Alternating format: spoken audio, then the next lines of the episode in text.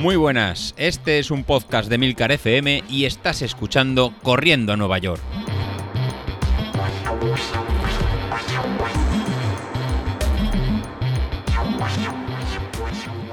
Muy buenas a todos, ¿cómo estamos? Bueno, bueno, bueno. Esta semana, según José Luis, toca caña, ¿eh?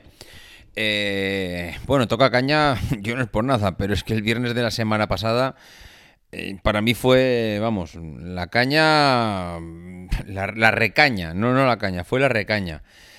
Eh, no sé, la verdad es que cuando uno se plantea hacer series de seis repeticiones, de minuto y medio, no piensa que va a sufrir tanto como lo que sufrí yo el viernes.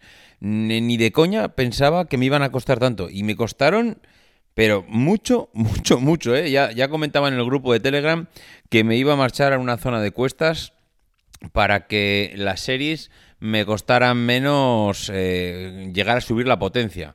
Si no te vas, si vas a una zona llana, pues para, en mi caso, llegar a los 350 vatios, pues vamos, tendría que ir a, a 350 el minuto, 345 el minuto, que es casi es ir sprintando continuamente, con lo cual un minuto y medio sprintando iba a ser la muerte total porque, vamos, iba a sufrir como un perro y decidí subir a, o ir a una zona de cuestas donde desde el principio hasta el final todo era cuesta. Bueno, pues, eh, madre mía, madre mía, un minuto y medio en una cuesta haciendo series.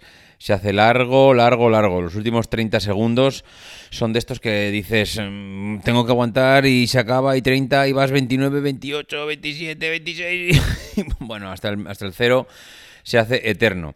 Eh, es más, luego la, recuperación que la hacía en bajada, los primeros 15-20 segundos, eh, de verdad, no, me puse a gatas por no hacer el ridículo en la calle, pero de verdad que lo pasé fatal.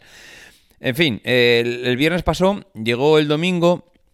Eh, el domingo teníamos la tirada larga con las series, bueno, haciendo Farlek. Y, pues he de decir que yo me sentí bien. Eh, eso que fue una tirada, si no recuerdo mal, pues 15-16 kilómetros, eran eh, 8 repeticiones mm, de Farlek, de medio kilómetro cada una.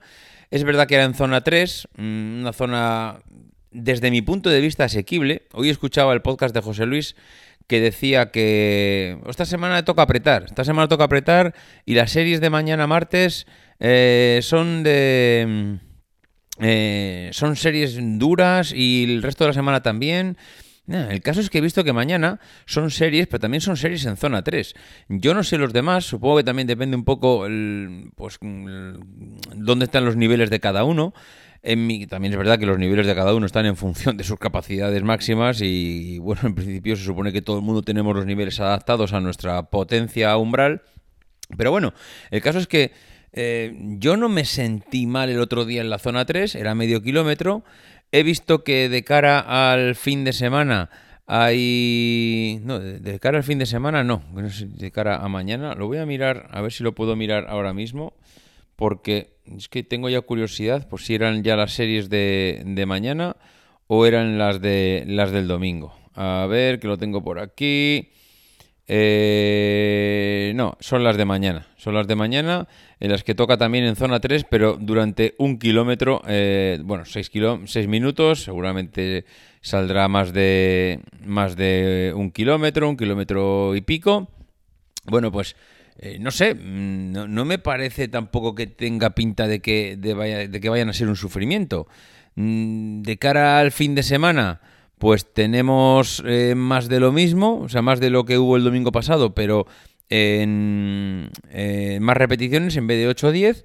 Eh, pero bueno, no sé, he de decir que me encuentro cómodo. En la zona 3 yo me encuentro cómodo, no se me hace muy pesado. Es decir, claro, es verdad que si en vez de 15 kilómetros haces 19-20, hombre, pues ya al final solo a base de la distancia y el, y el arranca para del Farlek, pues también hay que reconocer que también eso pues, se va haciendo cada vez más pesadito. Pero bueno, bien, yo no, considero que sea una semana de excesiva dureza.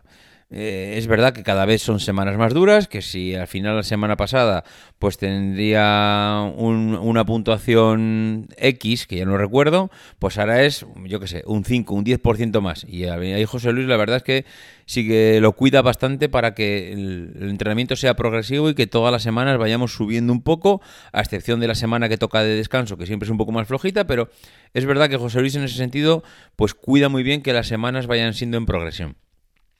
Otro dato que, también empecé a notar y es que eh, la salida del domingo, salí a las 7, y poco de la mañana, eh, uf, uf con, la, con el frescor, uy con el fresquet que había ya por la mañana.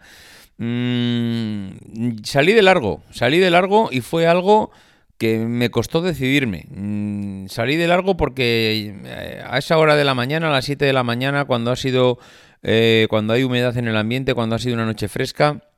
Es verdad que luego calientas, pero mm, eh, decidí entre pasar un poquito de calor una vez que ya estás mm, puesto en danza y has hecho dos o tres kilómetros, el cuerpo ya ha entrado en calor y, generas del propio sudor y del propio, del, propio calor que genera el cuerpo, pues con ropa muy apretada y muy ceñida, pues eh, al final se mantiene muy bien el calor y, si no hace mucho frío, acabas pasando un pelín de calor, acaba siendo un poco molesto, pero decidí pasar un pelín de calor a pasar frío y estar a disgusto y no disfrutar de la salida.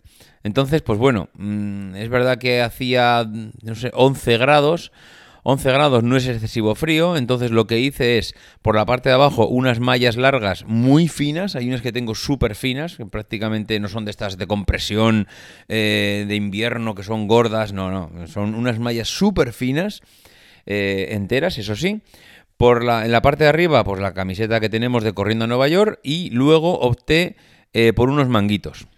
Me puse unos manguitos, sabía que ahí sí que mm, iba a pasar calor si llevaba manga larga, larga, pero ostras, a las siete y pico de la mañana cuando salí, hacía frío, hacía frío, es verdad que no, estamos todavía en enero y es verdad que hará mucho más frío, que cuando lleguemos a los cero grados, pues será mucho más frío, pero ya está como para empezar a abrigarse y ahí es verdad que durante la salida me encontré gente que iba como en verano.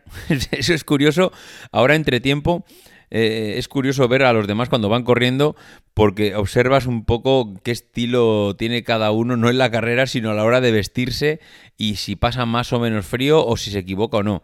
Yo que prefiero ir más ligero, aunque ya os digo que esta vez pequé un poquito de exceso, más que nada por precaución, porque no sabía, todavía estás en este cambio de tiempo que no sabes muy bien cómo acertar, eh, y me encontré gente que iba como en verano, pantalón con una pantaloneta corta, pero corta, corta, ¿eh? De estas pantalonetas que son de, correr, de atletismo, que son súper cortas, y arriba con camiseta de tirantes. Y yo decía, hostia, esta gente me tiene que estar viendo a mí y tiene que estar flipando.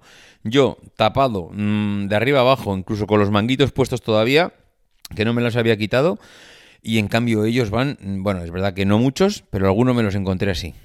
Eh, eh, prácticamente como si, como si estuviera en verano. Y luego pues ya empecé a, rememorar viejos tiempos, de estos de tiradas largas, eh, invierno, eh, estamos en octubre, claro, yo el año pasado era noviembre cuando, cuando me estuve haciendo esas tiradas largas eh, que me planificaba José Luis.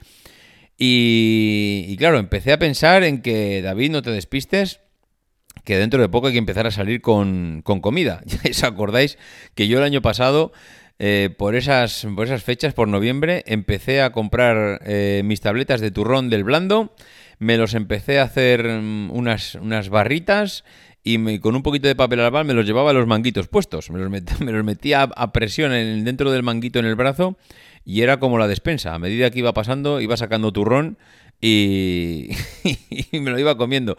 Yo sé que habrá muchos ahora que igual se han incorporado al podcast este año un poco tarde Igual no lo saben, pero sí, sí, es lo que estáis escuchando. Yo el año pasado, en lugar de utilizar barritas energéticas, pues utilizaba turrón del blando, que tiene muchísima azúcar, muchísima glucosa, que además tiene frutos secos porque tiene avellanas trituradas y eh, al final pues es una masa que es fácil de digerir porque la metes en la boca y se deshace, porque a pesar de ser una masa dura, dura, a ver, no es dura porque se llama turrón del blando porque es blando, pero a pesar de ser una masa muy compacta y que aparentemente pues da la sensación de, dureza, en realidad solo metes a la boca y todos sabéis que el turrón blando se deshace, pero nada, nada que le pegas un par de lametones y un par de mordiscos, eso se ha deshecho en la boca.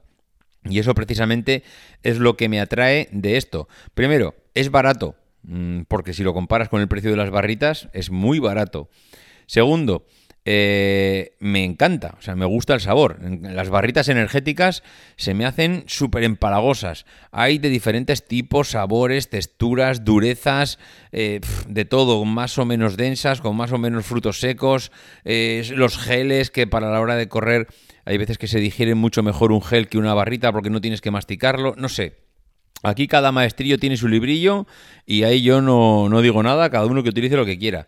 Yo, desde luego, me gusta por lo que he dicho. Me gusta porque es económico, porque puedo mm, partirlo en función del, grosor que, me sienta cómodo llevarlo, tanto para consumirlo a nivel individual cada vez que me tomo uno, como para mm, llevarlo en cualquier sitio que no sea muy grande, que sea cómodo, que no me moleste.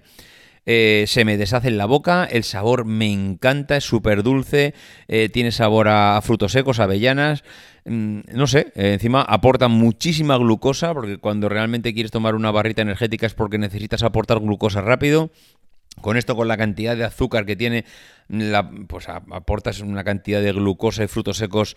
Digamos que es un, es un mixto. La glucosa la absorbe rapidísimo el cuerpo, en cambio el fruto seco es de, de absorción lenta, con lo cual es un mix que a mí desde mi punto de vista me parece súper interesante. Y, luego lo más importante de todo, y es que me sienta bien, porque es que eh, al final en esto de la alimentación a la hora de correr, pues reconozco que es que aquí hay mucho de eh, de que cada uno es muy personal y que hay gente que una barrita energética le va de maravilla y hay otro que le va mal. Hay gente que unos geles les destrozan el estómago y hay gente que hay otros esos mismos geles les van de maravilla. Problema del turrón. Problema del turrón, pues que claro, ahora en estas fechas es muy fácil de conseguir. Ahora, si tienes planteada hacer una maratón en mayo, en junio, en octubre, Claro, ahí lo vas a tener complicado. Si te has habituado durante 3-4 meses a comer un tipo de eh, alimentación, luego cuando se te acabe el turrón y no tengas dónde comprarlo, pues estás jodido.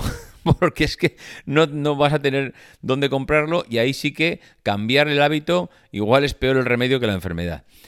En fin, lo dicho, mm, vamos poco a poco. El jueves os tengo una sorpresa porque tengo un audio de Carlos y eh, el jueves os pondré el audio para que escuchéis un poco mm, cuáles son las eh, esas opiniones que nos trae Carlos en base a, las dietas y, y al correr. En fin, que no me entretengo más, que lo estamos haciendo muy largo. Venga, nos escuchamos. Adiós.